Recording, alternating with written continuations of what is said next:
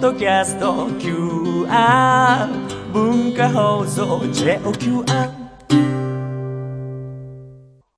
浜松町トゥギャザー。今夜のお客様は、配慮はあるが遠慮はない内角攻め野球解説、元西武ライオンズ監督、麗しの夜準レギュラーの東尾さんです。よろしくお願いします。こんばんは。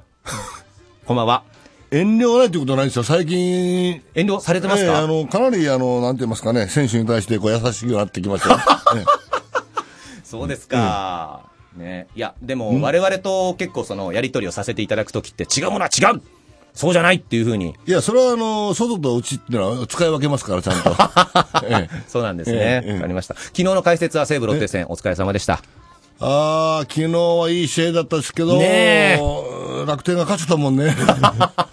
もう、まあでも首の皮一枚、残ってはいますけれども。うん、まあでも、ねあのーね、最後の試合ということで、ね、よく入ってくれましたよね。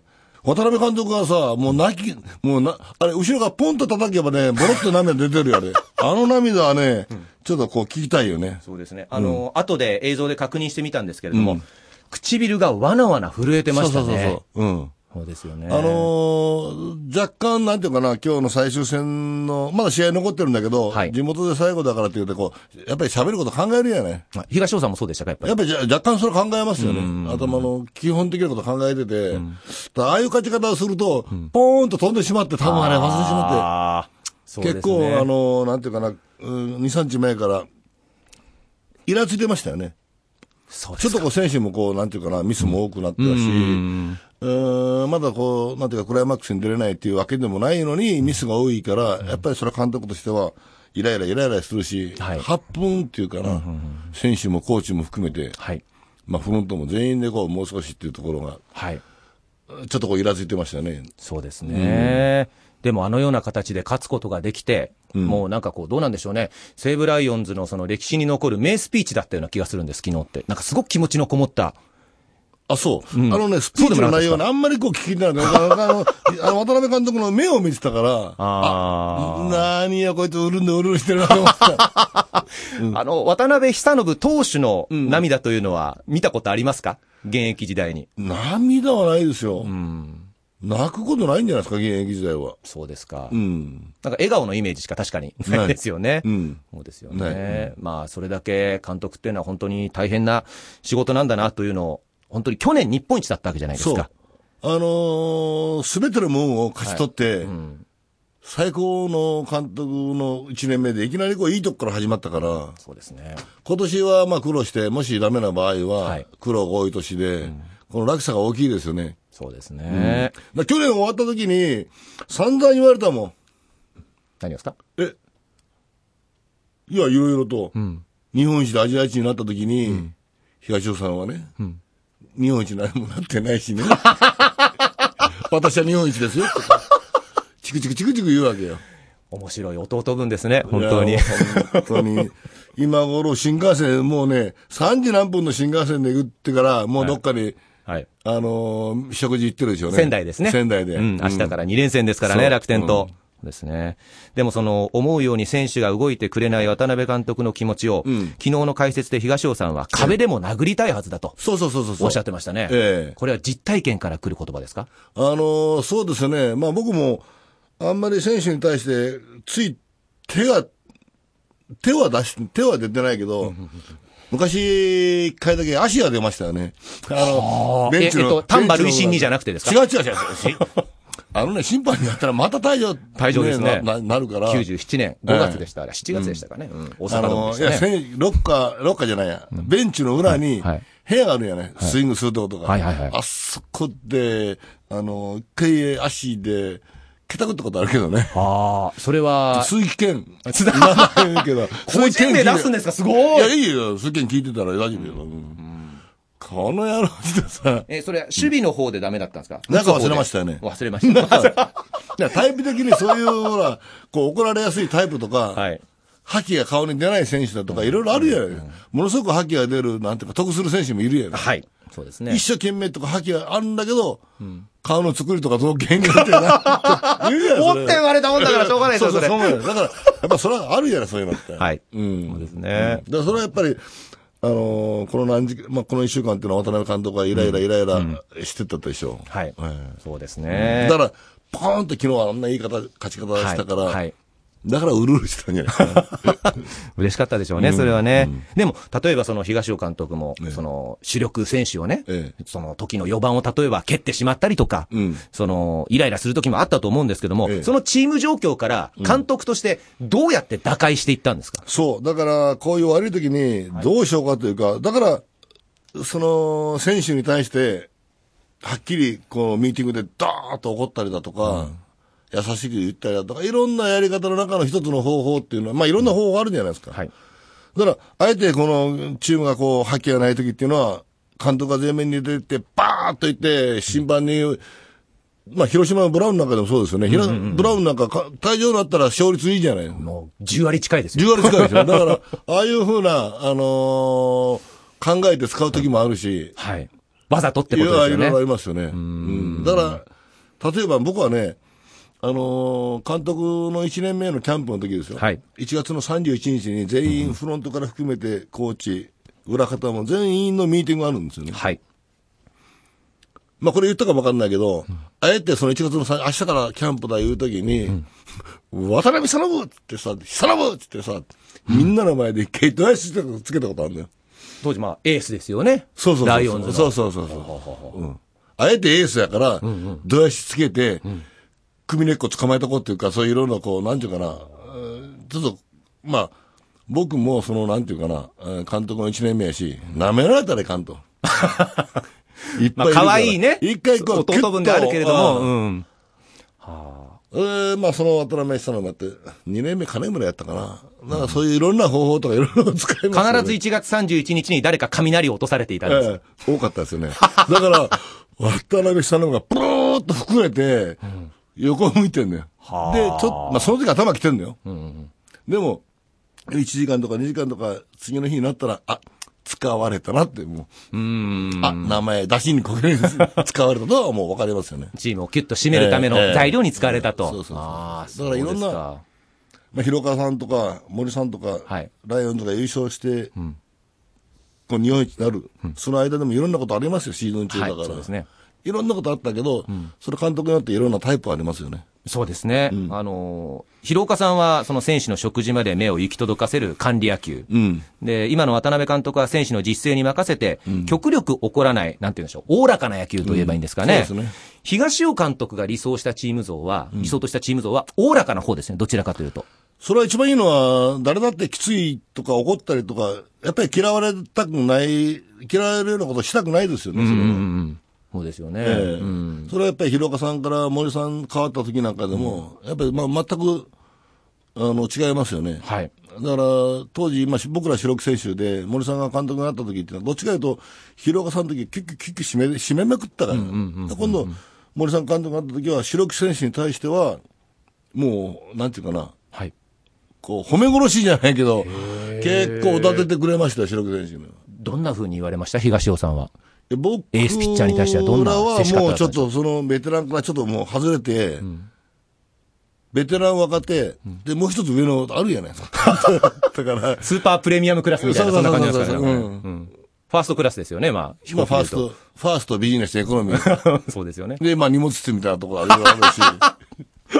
うんいろいろやっぱりそういう人に対してとか、いろいろこう、使い分けもするし、いああ。ろいろやれますよね。そうですか、東尾さんはそういう意味では、だから、どういうタイプの監督だったかなっていうのを思い出して、あ、これご本人に聞いた方が早いと思ったんで、あですけど。のー例えば1年目になった時に、同じように選手でやってた、例えば清原であり、いろんな選手いましたから、はいどっちかというとこう、兄弟に、うんうんまあ長男坊みたいな感覚ですよね。そうですね。ええだから、その次男坊とか末っ子の選手が残ってましたから、はいそこら辺はそういう、あのね、監督になっても、なんていうかな、うん、いい監督とか、周りのマスコミから評価を受けたいから、いい監督というふうな、こう、イメージを作りたいじゃないですか。あはい。はい。誰だって、はい名監督と呼ばれたいし、それはいいそうですよね、なったからにもは監。督と言われた くないし、舐められたくないし、だからそういうことあるから、いろんなこと考えて、こう、意識することあるけど、はい。結局、まあ僕なんかで言ったら、兄弟に近い感覚で接しましたね。これ1年間ね、嘘ついてもバレると思ったから。だああ。から渡辺監督はもう去年ね、がいい形でスタートしましたよね。そうですよね。それは星野千一っていう監督なんか1年目からも、はいうもうどえらいきついっていうか、鉄拳制裁が当たり前。当たり前やった。もう、今の楽天の山崎だとか、あの中村というキャッチャーなんかやったらもうどえらいなぐらいなんじゃないかと思うぐらい。うんそうですよね、星野さんの前に行くと直立動になるような選手ばっかりだっていうふうにそう聞いていますけれども。そういう、用意ドン、1年目からそういうイメージでやるのが一番やりやすいですよね。途中からそういう変えられないですよね。そうですよね。 2年目、じゃあ3年目に急にとは。やっぱりじゃあ最初が肝心なんですね。最初肝心ですそういう意味でねはいまあそういう意味ではやっぱり思い出すにつれ、東尾さんは兄貴のようになんかこうある意味接していたのかなと。ある程度の壁は作りつつですけれどもね。そうなんですよね。だから、あの、そういう雰囲気の中で、例えば監督とかコーチ、まあ管理職ですね、こっちはいはいはいで選手、と、まあ基本的には食事しちゃダメなんですよ、本当は。その時はね。ああはい。だから、調子の悪い選手、なんかこう、注意するときには、コーチと選手がやるときには、監督の報告せよと。勝手にやるなと。で、他の選手の、あ、なんていうかな、この、連れて行かれない選手は、ひがんだりするやまなあい。まあそうでしょううんだねか。らそういうこともいろいろあるから、一応そういうことをなぜか基本的には、まあ、あーなしですよね、あんまり。うん今は、どうなんだろう。渡辺監督だって、フロントとか、まあフロント行かないけど、コーチだとか、裏方と、行くの多いですよね。あんまり選手はないけど。そうですよね。渡辺久信、監督1年目から、あのキャンプから1年間シーズン、去年よ、今年もそうだけど、ホテルであんまりほとんど飯食わないんだあみんなねあのーずーっと外食。そうですね。5月でしたかね。あの、文化放送ライオンズナイターのスタッフと一緒にご飯を食べさせていただいたときに、俺まだ一回も中で食べたことないわ。この1年ちょっとみたいな話をしてましたね。だからそういうふうに、なんていうかな、示し、まあ自分がホテルで、飯食べないで、外へ行って食べて、まあ飲んで帰ってきたときに、選手からの目でもあるよね。はい。で、僕らがあんまりこう、あの、ほとんど、ほとんど、外で食事しなかったもん。っていうふうにおっしゃいますよね、東尾さんね。それがなんか意外な感じがするんですけど。久信は1年目から外で食事ばっかりしてるから。 それこそ東尾治のイメージというと、もう門限ギリギリまでもう遊びまくると。うん。こういうこと言ったら失礼かもしれませんけいれや、ども。本当そ、まあ、そういうイメージだ けど、実態は違うの。ほら、渡辺さんと反対だもん。ああ。実は真面真面目に。目。真面いや、だから、あの、神戸のあの、ホテルが一番答えるのよ。 あの、部屋でね、やっぱり監督の部屋っていうと、やっぱりちょっと、あの、いい部屋でねそうで、すベランダもあるし、いい部屋、目。 スイートに近いですよね。スイートに近い。ね、そこで、ワインくれるわけよ。はい。で、外に行かないから、ベランダでね、はいこうやって開い開けて、このワインと、ワイン開けて。まあ、うさばらしできないから、そこでやるわけよ。はいそしたら、ポーンって、船が入ってきたりするとさ話がもう一度聞けた。あのねえね、だから当時ね、あの、まあ、神戸の震災とかいろいろあって、はい頑張ろう神戸でオリックスは強かったのよ。はい。あそこで勝てないわけよ。ねえ、いつ鬼門と言われてましたからね。あれがそういう、なんていうかな、はい。まあ、思い出のホテ ルだよね。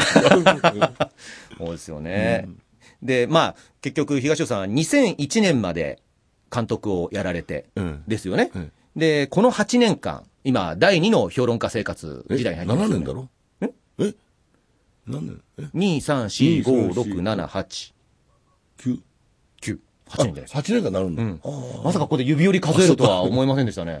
こういうところが東尾さんって、なんか可愛いって言われるゆえんなんでしょうね、女性の方からね。そうあそうって、そう。 だって娘さんからも言われてましたもんね、可愛いパあ、パですそっていのうはね話ね。はいはいはい 嬉しいね、その話は。 嬉しいですかやかま しい。あの、8年間ですから、第2の評論家生活を今、続けてるわけなんですけど、この8年間で野球観って変わりましたかいろいろあったんですよ。例えば WBC で日本代表が、ええその2連覇果たしたり、その間に愛弟子である松井稼頭央選手やええ松坂大輔選手がメジャーリーグに行ったことによって、東尾さんもアメリカの地を踏んで、ちょっと中の様子をご覧になったりしたじゃないですか。んあとは、そうですね、セ・パ交流戦が始まったりとか、そうでクすねライマックスシリーズの導入であるとか、うんまあ、いろいろあったんですけど。ねえーなんかネット裏からごまあ、そ覧れにはなってて、あの、いろいろ、あの、なんて言いますか、あの、チームがはい10チームであるとか、 いろんな問題もありましたよね、選手会とのいろんな問題もいろいろあったけど、まあ、急に言われてもね、答えられないよね。なんかでも例えば、自分が例えば現役時代、あとは監督をやってた時に比べると、今の野球はこうなったな、だとすると、なんか、 どういうふうに接していけばいいんだろう、今後みたいなところって考えたことないですか、東尾さん。う ーんそうですね、今っていうか、まあ、最近特にそうなんですけど、まあ、今のその WBC だとかオリンピックだとか、いろんなそういう各チームの主力選手が集まって、はいあの一つのチームになっていくじゃないですか。そうですね。で、まあ、それが帰ってきてこう戦う中で、今の選手っていうのはその、例えば相手のチームのエースとか4番とか、味方のエース4番とか、こう食事とかいろいろ交流ができたもんだから、いいですよ、今ね。ね、多いわけよ。これって、例えば監督の立場からすると、ちょっとムカッとするわけよ。それは昔からおっしゃってますよね。うん、選手、敵の選手だっていうか、まあ、それを見た人も、ファンの人も、どうかなっていう、それはちょっとね、なんていうかこう、まあ、他のチームの選手とか、いろいろこう食事とか、いろいろ仲いいわけよ。はい。これはちょっとこう、あの、どういうふうに思ってんのかな。例えば今の監督がどう思ってんのかなとか、ファンがみそれを見たときにどう思うかとか、それはちょっと気になりますよね。ですよね。それはどうなんでしょう、ピッチャーとバッターが仲良くするのと、他チームのですよ、そうピッチャーとピッチャー、ピッチャー同士、バッター同士で仲良くするのとはやっぱり訳が違いますか、違いますよね。まあ、ピッチャー同士っていうのは、今、敵じゃ、敵っていうか、なんかバッターと仲良くなったら、僕らの現役時代は、バッターと仲良くなったら得することないじゃないですか。いくらデッドボールぶつけるだって、仲のいい選手 に、しょっちゅうしね、飯食って飲んだり仲良くなったりなんかしたら、そうそう厳しくはいけないし、ちょっとやっぱり手こ、ね、手加減というか、手心とい うか、そういう加のえて出しままうすよね。うんまあそうですね。それは東尾さん、情の人ですから、実際そうでしょうね。おそらく。だからそれだけ、バッターとは交流がなかったってことですね、現役時代。ないです ね。だから今はそういうふうにこう、まあオリンピックとか含めてね、そういうのは交流があるから、はい。ちょっとこう、違和感を感じるというか、違いますよなね。るほどね。まあだから、そういうでも状況、それが当たり前になっちゃってますね、今ね。そうなんです。まあそれで、それでいいんですけどね。ちょっと違うかなという。まあそれいいとこ悪いんじゃないんですよね。だからその今時の選手っていうのは、やっぱり東尾さんがユニフォームを着て投げてらっしゃった時、あとは監督として采配を取ってらっしゃった時と、ちょっと違うじゃないですか。じゃあ、今の自分だったら、こういうチームを作るっていうなんかイメージっていうのはなんか、ご自身の中で考えたことないですかこういうチームっていうか、そんなチームを、例えばそのアメリカのせんあのチームみたいに、あのトレードだとか、ぷっぷっとこう取り、金銭でこういい選手取ったりとか、お金さえ払えば、はい大きな契約でいい選手取れるじゃないですか。はい。日本の場合それがないから、やっぱりいい、こういうチームを作りたいっていうよりも、そのチームに入ったら、いどういう選手がいて、それの選手の組み合わせで、どういう野球をするとか、そういう優先順位はそっちの方ですよね。だからなるほど。それは最初に監督になられた時もそうでしたよね。そうですよね。だから、あのー最初は、まあ、清原が残ってたりとかしましたけど、まあ、清原がジャイアンツに FA で出た瞬間から、ちょっと野球を変えるっていうか、はい。あのー、ホームランバッターがいなくなったりなんかすると、ちょうど松井稼働とか、お尾関、大友とか、大勢だとか、ひろゆきだとか、そういう選手が切り替わった時に、はい。どういう野球しなきゃ勝てないとか、ね、前の野球と、例えばその森さんの野球の強い時とちょっと違うから、はい。そこら辺はちょっと変えなきゃいけないというか、変えらざるを得ないというかね、その合わせなきゃ、はい。監督のその考えを選手のこういう、なんていうか、組み合わせに合わせるしかないですよね。なるほど、なるほど。そこら辺やっぱり流れに沿った方がいいというふうに考えてらっしゃるんですそね。れは WBC とかオリンピックじゃないんだから、そんな、ええ そうですよね。今、ある戦力をどう使うかっていうところです例もえんね。ば簡単に言えばね、はい。足の速い選手3人、はい。足と長距離、中距離でいい。まあ、足もそこそこで中距離。はい。で、ホームランバッター3人。はいこれ一番理想でしょ、だから。ああ。足の速い選手で、はいえーまあ、出塁率とか、足のね、盗塁できるやつとか。足の速い選手3人は1番、2番とあとどこまであ、そすれかはどこでもいいどこでもいいんですかうそれはまあ、その組み合わせって、大体足の単独で走れる選手3人と、エンドランとかできる選手が中距離バッターとはい。 3人。だから6人ぐらい動かせるから、もう3人はもう、まあ、石でもしょうがない。もうホームランさえやってくれなとか、そういうバランスも面白いですよね、だから。なるほど。そういう意味でやっぱり97年、98年でリーグ2連覇を果たした時のライオンズは理想だったんですかね。えー、そう、最初の優勝の時ってのはマルチネスっていう。 マルちゃんですねもうほとんど 石だったから。だからまあそれは、あの、プレーオフっていうかその日本シリーズ、はいは困りましたよね。そうですね。ええだからシーズン中は別に交流戦もなかったし、いいんですけど、さあ、じゃあ日本シリーズの時ってのはどうしようかとか、それは困りましたよね。ねえだからそういう経験を踏まえた上で、今の東尾さんあるわけですけれども、あの、投手出身の監督としてのメリット、あともしあればデメリットっていうのも教えていただきたいんですよ。なんかありますか投手出身の監督は、目が疲れる。 え、どういうことですか大体両方のピッチャーが、味方のピッチャーが150球ぐらい投げるじゃないですか。はいはいはい。で相手のピッチャーもまあ150球投げると、投げやまっすぱよねり300球ぐらいやっぱり、見る。はい。野手出身の監督の人も見るけど、ピッチャーの投げるボールに対して300球ぐらい、両チーム合わせたら300球ぐらい必死になって見てるもんだから。ああ、入り方が違うってことですかなんか心の。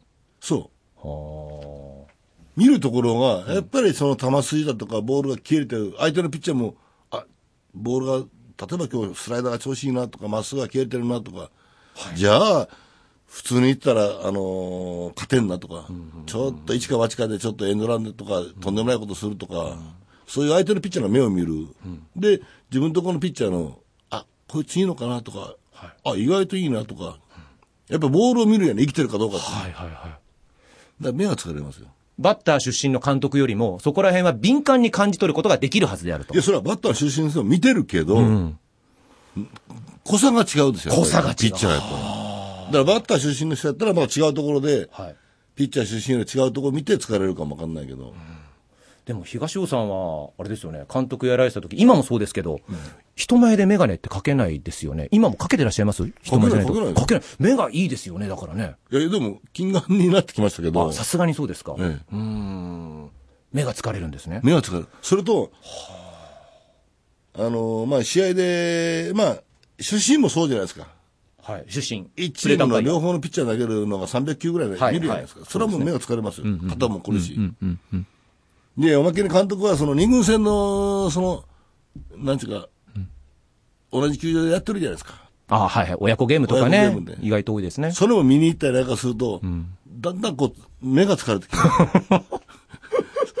監督の1年目とか2年目はね、はいそうやって一生懸命見に行くんですよね。はあ、一年目、三年目以降はまあ、 3年目がちょっとね目が疲れてきてね。そんなことがあったんですか。そうですか。でも例えばそのピッチャー出身の監督だとその攻撃の際にエンドランをかけるタイミングだとか、あとここでバントをするとかしないとか、盗塁をどこでさせるとか、そういうところで、なんかバッター出身の監督に比べて意外と難しいのかなっていうふうに考えることがあるんですけど。あのー例えばその、このピッチャーに対して、このバッターは、はい。エンドランとかそういうのをうまい、合わせられるとか、うまく決まるなっていう見方と、はい。例えばピッチャー出身だと、はい。あ、 今日のこのピッチャー、はいこのカウントで何がいいだとか、そういうところの目線が違う、見るところ違いますよねはあ多はあはあは分あね。僕ら相手のピッチャー、はい。どういうふうに投げてくるから、はい。エンドランししようとか、これ相当だけど、野手出身の監督は、はい。野手の技術をよく判断してはい決める可能性もありますよね。まあでも、そこら辺はそんなに変わらんと思いますよ。うーん。そうですか。あの、だからピッチャーが、はいまあピッチャー出身だから、実際僕がマウンドにいたら、どういうことをやられたら嫌かなっていうことで、あの、なんていうかな、ややりますよね。やっぱりそうですか。ピッチャー目線ですよね、どう考えても。それはね、もちろん。あの、昨日 の日本ハム対オリックスで、ファイターズの梨田監督が、1点ビハインドの9回の裏、ワンアウト1塁から、森本にバントさせようとしたんですよ。結果的にはまあファールで、強行した上に内野ゴロで終わっちゃったんですけれども、あの、東尾さんだったら、9回2アウト2塁にして1点ビハインド、その後の稲葉とか高橋真司うんえにえ任せるかどうか。これは、ピッチャーとか野手とか関係なしに、正確じゃないですか。正確。ええああ。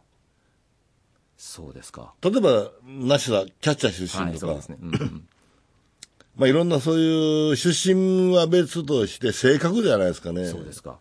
僕らとどっちかと一か八か、おら、えんとか、おら、とか。 そりゃそうですよね。う東尾さんそうだなと思いました。ん。でもやっぱり、そのね、日本シリーズだとか重い試合、一発勝負でそれはやるかもわかんないし、その場の雰囲気になってみなきゃわかんないけど、僕は多分性格と思いますよ。あ、そうですか。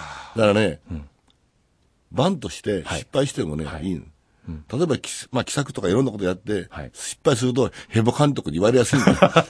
本当に。で言われたくないから結構,、うんそうそう結構周りの評価値が気になるね、これはな。えーでもそれはその場で聞こえてくるわけじゃなくて、翌日の新聞とかに書かれてるかどうかっていう部分ですよねそう。そうそううん結構綿密にご覧になってたんですか新聞のい方やは。一応全部、なんていうか、あの、全紙。うんうん。全紙。うん。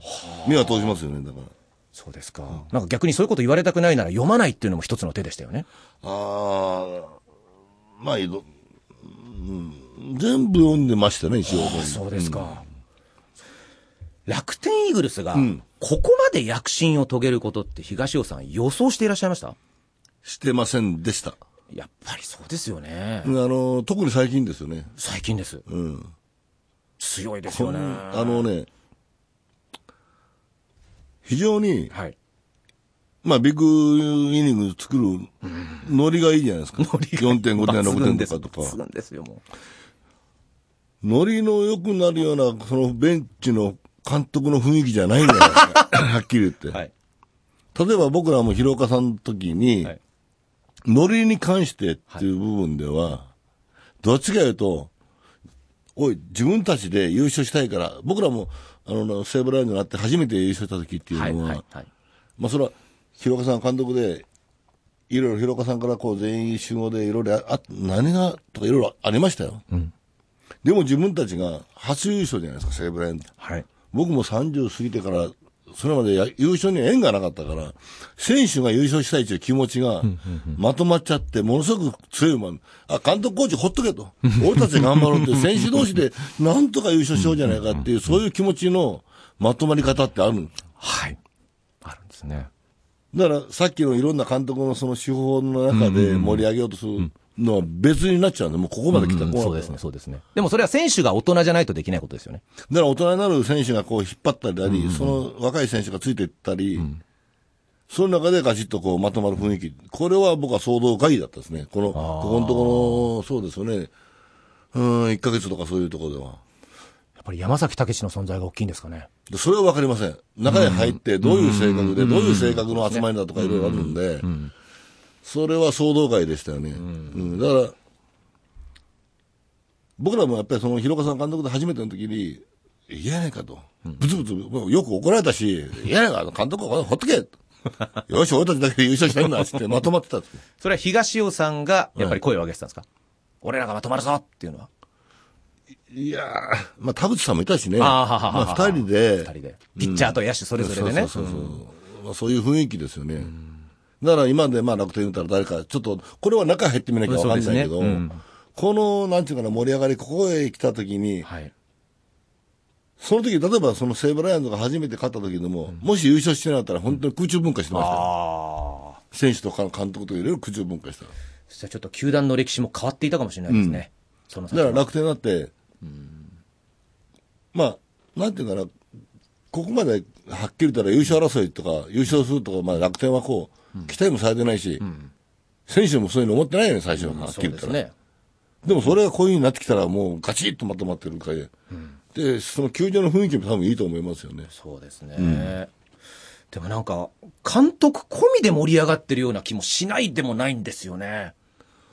監督、例えばそれは、野茂さん以外だったら、例えば新聞の一面になることはそんなにないんじゃないですかね。うんそうですね、そうですよねまあでもやっぱり岩隈とかん田中将大が、ああいう形でしっかりとした日本柱として活躍すれば、うんそこそこここまで来れるってことですよね当然打線の集中力もありますけれども、すごいですよねやっぱりその、さっき言ったビッグイニングになるっていう、そういう、今の、なんていうかな、優勝しようっていう選手の気持ちがいはい一つになってると思うんですよ。でまあ、一年間通してピッチャーっていうのは、まあ、田中マー君っていうのは、今年は僕は春先でも言ったようにいいと思うし、岩隈は、今年はちょっと危ないなっていうか、去年、故障明けであんだけ登板して投げて、で今年 WBC に行って、まあちょっとやっぱり、もう4月から、岩隈はちょっとクエスチョンついて、マー君は二重丸。で、そこにまあ、長谷部が入ったりだとか、大体形はつけてる。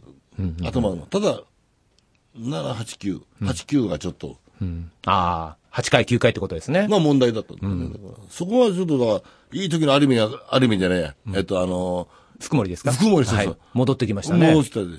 まあそういう、まあリーネンみたいな、こう途中から入った選手が、ボーンとこう働いたりだとか、そういう、なんていうかな、春先から計算できないことがあったじゃないですか。そうですね、得点より失点が15も多くて、ホームランもパ・リーグで一番少ないんですよ、なのに貯金11もあるっていうのは、やっぱり接戦に強いんだなっていう、やっぱり勝てるチャンスの時に勝つというか、はい、あの、あんまりこう、チームとしてあんまり貯金なんか作ったことないから、 勝てる時にもう画面中買っとくっいていうやか。だからそれが春先に作って2位まで行ったんですけれども、交流戦でドーンと落ち込んだんじゃないですか、それこそ東尾さんと私で巨人、楽天戦喋った頃って4番草野で、先発が有目だったりしたわけですよ、それがこの4ヶ月経っただけで、ここまで変わるって、そうそれはもうチームとしての成長したし、それと、なんていうか、この前だって連敗、日本ハムに3連敗食らって、本来ならガタってくところをよく持ち直しましたね。そうなんですよ、まあ、それは山崎隆が、なんか新聞ではこう、ね、もったいないんじゃないかと。はいはいはい、こんなチャンスめったにないっていうめかった、貯金なんかしたことなかったんだから。 そういう、こう、いろんな、そういう中で、こう、要素があったんじゃないですかね。そうですね、ノリに乗ってます、本当にもうクライマックスシリーズ出場目前まで楽天来てますけども、でまあ、ここまでそのイーグルスを引っ張ってきた野村監督とは、東尾さんはライオンズのエースと、南海ホークスの4番として、そう何度も対戦した上に、最後は西武でバッテリー組んでいるという、うん。なんか数奇なこうお巡り合いという面白かったよ面白かったですか、僕はまだね、あの、若いじゃないですか。ペーペーじゃないではいはいすはかいはい。僕の先輩に池永っていう人いたんですよ。池永正明さん。で、池永対野村っていう、ね、エースとはい三冠王というか、まあ、野村さんの若い時で、そういう対戦でいろんな面白い話聞いてるわけですよ。ははははこう虚虚実実の駆け引きという部分ですよね。例えば、あの、僕は先輩から、池永という先輩から聞いたのは、池永というルーキーですよ、1年目。はいはいはいで、もう野村だったらもうパリーグの看板ですから、対戦してるわけです。それで、ピュッとこうインコース掘って、生意気だとあいつはとか、野村さんがどう言うじゃないか、ブツブツブツブツ言うわけよ。高卒ルーキーですよね。高卒池永ルーさんキーだからうん。そうしたらそれ、あの、マウンドから降りてきたキャッチャーに、野村何言ってんねんと。え池永さんがですかそうそうそう。キャッチャーに、自分のところのキャッチャーに聞いたの。で、こうこうこう言ってるって言ったら、何って言って、それから、 頭の上へビヨーンと掘りして、今度その次に今度、頭の上へ来たら、かかんで、さっと逃げるやねん。はい、そうですねで、。今度その次に今度足 元の、足元へぶっと、どんどん、ノムさんが飛び上がって逃げるわけ。そんな風にして、バッチャバチャにしたわけ。そういう話を聞いてた。なんか命の奪い合いみたいな感じします ね、本当に。それで聞いてすてごい、ですね。僕も、一番、まあ、あの、そこまで僕はできませんよ。あのできまいせや、んけど近いことやってましたよね、でいも。や、まあ、シュート、僕はシュート投げてましたから、ノムさんがポッと構えて、僕がシュートを投げるときに、はいまあ、雰囲気とかで、まあね、いろんなお、お、お癖とか、うん、ね、そういうのをこう、盗むの好きな人だったから、癖盗みですね。パッとパッとパッとワングリップ、パッと落として短く持つんです。じゃあ、それまでちょっと緩く持ってたんですかね、ひょっとそしういたうらのね。うんスライダーかシュートかなって時、ふわっとシュートと思った瞬間に、ふわっと緩めて、ちょっと、まあ5センチか10センチ、ふわっと短くなって、短くして、インサイドくるっと回る。コンパクトにスイングできるように。まあそういうことを、僕も見えるわけですよ。あ東尾さん、やっぱ名医ですね。目がいいんじゃないよ、それはな。観察力っていうのそれ は感性が鋭いというそうそうそうはいはいだから、そういうことをいろいろ、なんていうかな、こう、ものすごくやってたから、で、一番僕はちょっと、あの、楽しいのは、はい。野村さんが、よくスライダーを引っ掛けてショートゴロになるわ けよ。で、サードゴロやったら、もう、走る前にもうサードからファーストへボール届くから、はい。いいはねはい。はい。でショートゴロだと、野村さんも一生懸命走らなきゃいけない。もう晩年になってきたら。 セーフになるかもしれないですから ね、それはね。あの、足遅いのが、こうやって一生懸命走ってるやない。ふてくされなが ら、それをこう見ててマウンドから、こうやってた笑いを噛み殺していたんです そうそうそうだからそれだけまあ、いいバッターを、はいまあ野村さんもこうやってシュート来た時、パッとこうやったりだとか、で、こっちもパッとそれをまあスライダーで、まあこっちの思う通りの配球で打ち取った時っていうのは楽しいわけです。体感。で、それをまたそこにこう走っていく姿が面白かったもんだ から。いやでも、野村さんがシュートだと思って少しバットを少しだけ短く持ち直すと。でも東尾さんはそこにシュートを投げるわけですそよう、ね。もう、そ、その時はもうへ変更できないですから。だからシュート投げるけど、ボール投げますよね。あでも、そういう点では、そのね、野村さんが監督の時に、ブレーダーっていうサードコーチ、はいコーチがいたんですよ。はい。例えばその、ええフォークボールだとか、で、スクイズするときっていうのは、ブレーダーとかいろんなピーッと笛吹いたり、唇から鳴らすわけですよ。指笛をですか指輪を。で、スクイズの時なんかでも、絶対、どのタイミングでサードランナー走るかっていうのも、いろいろやってるわけですよ。もう敵として。はい。いろいろやりましたよ。ブレイザーさんとの出会いが野村さんの ID 野球をこう作り上げたとも言われてますよね。うん。まあ、じ、ね、実際はどうかはちょっとわかりませんけど、ああ、そうですか。あんまり知らないとこはね、あんまり言わない方がいいし。そうですね。 確かにそうですね。あの、バッテリー組んだ時ってどうだったんですかあ野村さんと。あの、一番の問題、僕は30もう6、7かな、とかで、もう野村さんも40過ぎ、44、5だったと思うんだけど、一つは、まあ、僕のその当時の投球に対して、ま、っすぐという、投げさせるの一番難しいピッチャーなんです、僕は。どうしてですキャッチャーのものとしたときに、ま、っすぐを投げるタイミングが一番難しいんですよ。まっすぐを配球させるということでいすかつ、どのタイミングで入れるかっていうね。大体スライダーっていうのはまあ50%から60。で、シュートは10から2、30%。で、その中のカーブ10、まあ20。で、まっすぐをどのタイミングで、まっすぐ投げないわけいかないから、はいどのタイミングで、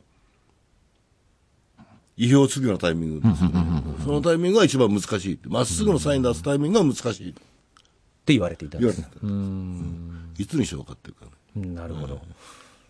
で、その野村さん、野村捕手が出すサインというのは、納得のいくタイミングでのまっすぐだったんですか東尾投手の中では。そうですね。だから、割合的に、いつかな、ここかなっていう、まあ僕も探ってるし、キャッチャー野村っていう、うん、探ってるところですから、それは、まあまあ、そういうなんていうか感じがありましたよね。投げやすかったですか投げにくい。え投げにくいサインじゃないです。配球じゃないですよ。構えは投げづらい。もう、キャッチャーもう、なんていうか、うんこ座りみたいな、ベタッと なってねもう、すごい表現投げづらいです。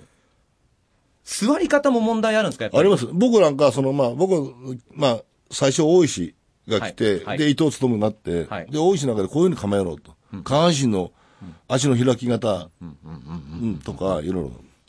で、野村さんはもう、ベースの、要するに、めあのホームベースの、こう、とんがったとかあるでしょキャッチャーのところ、はいはいはいあそこの真ん中に構えてミットで動かすだけなの。あ、そうなんです。フットワークで動いて取るような形じゃなかったんですね、もう。まあ、聞いてる皆さん、一番、そうだな、思い、まあ、ヤクルトの古田、非常によく動きますよね。動きますねええ動きますねああいう動くタイミングも非常に難しいんですけど、野村さんは真ん中とかベタッと座り込んでも らえから、コースが甘くなる。もうちょっと動いてよって、まあ、その45ぐらいであってたから。 ねえ、それでキャッチャーを現役でやってらっしゃるっていうのもすごかったんですけどもね。そうですかだ。から僕なんかでも、よくそれはミーティングで、大体スライダーが50%ぐらいあるんだかはい、ら、はい。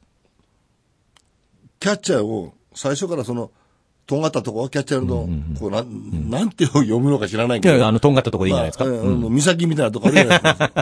あそこより、だいたい右バッターの時は、10センチから15センチぐらいで、だいたい外へにずれてく、ずれとけと。それでそこでサインを出せと。そしたら、アウトコースへ体ごと持ってくる時に、バッターに雰囲気さん察しられないから、はいはいはい。10センチ、15センチでもそんなに差があるんですね10。センチではボール1個2個になっちゃうじゃんそういう構え、キャッチャーミットの動かし方っていうのはかなり注文つけましたから。なるほど。ただ、年上の野村捕手にそれはなかなか言いづらいですよね、さすがの東尾さん も。ねえ、言いづらい。監督としても日本シリーズで戦ってます。ねえ。 97年。うん。本当にいろんな縁があるなと思うんですけれども、あの時ってどうでしたやりにくい監督でしたか、やっぱり。やりにくいというより頭きましたよね。頭にきた、うん。どういう意味でですか、それは。例えば、多分ね、その、ミーティングの中で、西部のチームカラーとかいろんなこういうミーティングするじゃないですか。はいはい。多分、東尾監督の悪口も相当言ってるはずで、実際ヤクルト選手から俺聞いたも ん。今そういうふうにおっしゃるってことは、裏が取れてるってことですよあもちろんそうですよね。うんそりゃそうですよ。え、どんな悪口だったんですかえどんな悪口だったんですかそれは自分が言えないじゃない、今、まあまあまそこであ、ここでまあすいませんでしたそれは裏を取れなきゃ僕言いません よ。でも悪口を言ってましたよっていう事実めいたことはそうそ聞いうてそうた。はあ、そうですか。それはでもね、野球の戦いに関係ないですよね、本当はね。まあそこまで言うと分かんないけど、どういう内容はね、別として。だから最初ね、そういうこと言われてたから、頭きましたよだから。結構じゃあ感情的に戦った部分もあったんですか日本シリーズの中いで。や、それはないですけどね。うんそれはないけど、最終的にチャンピオンフラッグ持ってかれちゃったじゃないですか、それで。いやだから私は日本一になってないですから、だから渡辺久信から言われるん ですよ。いや、でも、東尾さんってその指導者としての経験って、プロ野球の監督だけってことになるわけですよね。うん。ピッチングコーチっていうのを一度やってみたいとかっていうのはないです思い、か思い、あの、思いますよ。やっぱりそうですか。だから、あの、現役時代の終わり頃っていうのは、まあ、工藤公康がいて、で、その時渡辺久信が来て、はい。まあ、体現とかいろいろ来ましたけど、まあ、工藤なんかともそういう、こう、あんまりこう、形になって、こうどう、同性合成やなしに、ボールの、例えばスライダーの使い方、えーじゃあどういうふうな指の使い方をするかとか、いろいろ、まあ、工藤なんかとも話しましたしね。今のピッチャーの中で、一から教えてみたいっていう選手いますかどうでしょうかね。例えば、花巻東の菊池雄星投手も含めてでいいんですけれども。あまあ、それは僕は、あのー左より右の方がいいですよね。あ、それはフどァうンしてもでしょう微か妙にちょっと違いますから。やっぱりそうなんですか。まあそういう、まあ、あえて言うなら、どんどこに落ちた松坂大輔を復活させるって、これが一番いいですよね。どん底に 落ちうんた、やっぱり能力のあるピッ松チャ坂ー大輔が再生ですか。そのままこう行くじゃないですか。はい。やっぱりその、落ちて、もう、ウォーサーとかもう悩んで、どうしようかって時に、は一番こう、やりたいですよね。今年だから春先、ああこの前行った時、まあ今年大好きなんか1年間あんま良くなかったから、い本当はこういう時に、まあじっくりそばにいて、見て、はい。どまあ、お互いの信頼関係もあるけど、はい信頼してくれるならばこうとかね、そそれは一番面白いでしょうね。なるほど。この前、だから行ったじゃないですか、そのフロリダまで。はい。あれ3時間かかって行ったのに朝5時頃出発して。え、だかそれは松井稼頭選手のそうそうそう2000本安打のうん表彰ですよね。うんらその時、そういう時っていうのは本当はもう少しこう長くいたいですよね。で、いろんなアドバイスを送って、やっぱり大好きなのも、昔からそういう、1年目からそういう、なんていうか、見てくれてる人っていうのは一番安心感があるみたいなんですよ。ああ。もうちょっとこう悩んだらね、またね。そうですよね。でも絶対向こうの方から東尾さん教えてくださいとは言われないんですかいや、ちょこちょこっと第三者を通じてこう、こう、ね、 入ってきたりとか声が聞こえてくるんだけど、そうですか。押しかけるわけいかんしね。まあまあそうです嫌よねがるものだったらいかんし。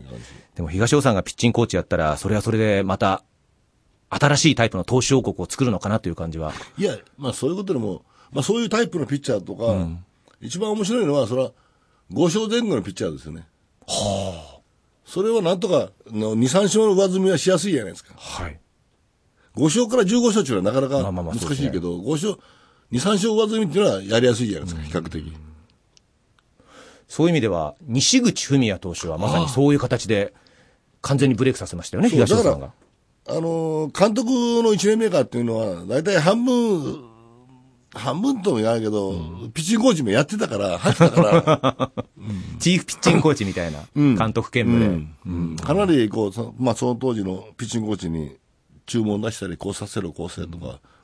で、まあ、自分も、ブルペン、キャンプ行ったらブルペン行くの楽しいじゃないですか。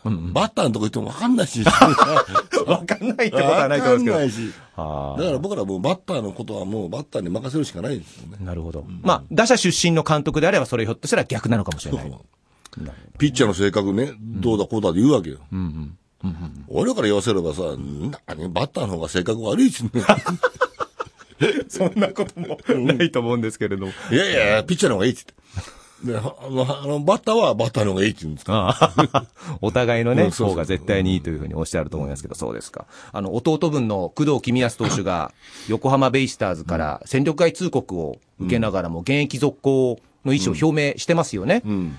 どう思いますか、東尾さんとしては。いやね、3、4年前からやったらね、もうやめろよとか、しつこいなとか、まあ、まあ冗談っぽく言うんですけど、でここまで来たらもう反対だよね。やれってもう、どこ行ってでも、どこ行ってでも。うん、もうここまで来たらもうやれってもアメリカでもいいってことですか、例えばう、。どこでもいい。台湾でも韓国でも。はいそう思いますよね、もう。もうですよね。だからこの調子でいけば50歳ぐらいまでできるかもしれないっていう。だからそれにはそういういろんなこういうチャンスを与えてくれる場がないと、はい。球団がないとね、ちょっとやっぱり難しいですから、そうですね。それはまあ、そういう球団が出てくることを、まあ、期待してますよね、僕らでも。そうですあよ。今度日本シリーズじゃねえや、なんだっけ。クライマックスシリーズ。の、何ステージだよね。そうですね。言っちゃっていいのかなえー言こっんちなゃことってよかったんですか、これは。言っちゃっていいんです。言っちゃっていいのああ工藤公康投手は文化放送の中継のゲストでいらっしゃいます。あ、そうなんだ。で、東尾さんと組んでいただければ、面白い放送ができるんじゃないかそうだななっていう。もう一人呼びたいね。じゃあ、渡辺さらもさ、 もう、いや、これは日本シリーズ出れなかったらよ。あああそうのねあプレーオフに出れなかったら、そうですね。あ、日本シリーズもいいかな。